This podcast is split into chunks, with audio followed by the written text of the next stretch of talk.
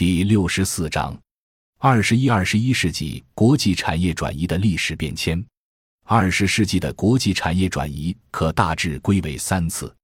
二十世纪中期发生的第一次产业转移，主要是因为在产业资本扩张阶段爆发的第二次世界大战，彻底改变了西方绵延数百年的列强纷争的地缘战略格局。而新形成的美苏两个超级大国，为了巩固其地缘控制格局，而双双开展验证式产业输出。美国向西欧和日本，苏联向东欧和中国。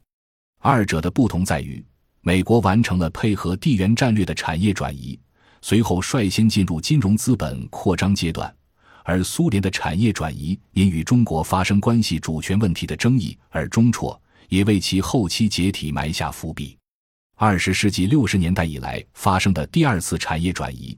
大抵可归于因制造业资本溢出效应提升了要素价格，而使得发达国家的制造业向外溢出的过程。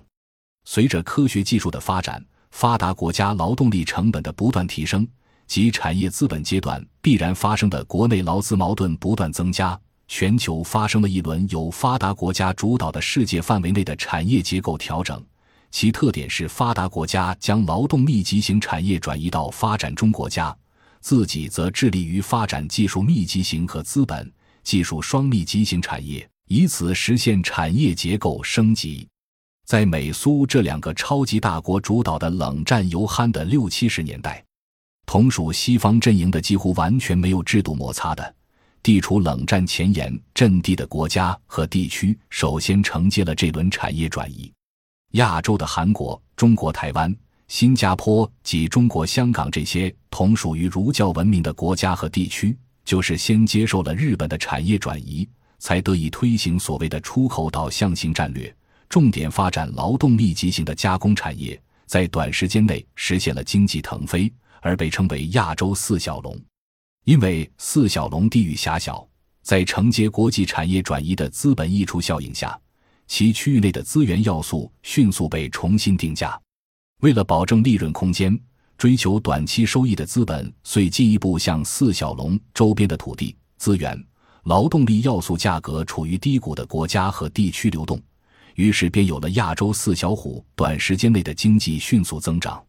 随着中国在一九七二年恢复与西方的外交关系，并且同期开始了第二次对外开放。大量引进西方设备用于国家的产业结构调整。二十世纪七十年代末，珠三角三来一补的贸易模式和长江沿线的重化工业城市的结构调整，也随之出现于这一国际背景之下。二十世纪七十年代前期，毛泽东在接受了中国军事领导人关于世界大战在二十年内打不起来的判断之后，恢复与欧美日的外交关系。率先引进西方资本于国家工业化布局相对集中的沿海主要工业城市。二十世纪七十年代中后期，国际形势朝着有利于第三世界国家接受产业转移的方向发展。与此同时，中国东南沿海紧张局势也有所缓解。本来经济基础相对薄弱的广东，就是在中央政府的政策倾斜下，借助毗邻港澳的区位优势，快速集聚国内外资源。承接了以港澳地区为主的劳动密集型产业资本的转移，逐步形成相应的外源型产业结构，而迅速发展成为全国的经济大省，拉开了地方政府主导的新中国第三次对外开放的序幕。新中国的前两次对外开放指的是二十世纪五十年代的资本原始积累与二十世纪七十年代的第一次产业结构调整，这两次都是以国家名义进行的。所不同的是，五十年代引进的是苏联的外资，而七十年代是从西方国家引进欧美日的外资。二十世纪八十年代国际局势趋向缓和以来，发达国家大批冷战时期的军事科技成果转为民用，推动了以知识经济为产业经济基础的产业升级，继续成为发达国家产业对外转移的推力。在亚洲。以日本为产业结构顶端的验证结构渐趋稳定，居于东亚经济梯次结构顶端的日本向整个东亚地区输出尖端技术产品，并购买承接其已淘汰产业的其他东亚国家所生产的相对低端的产品。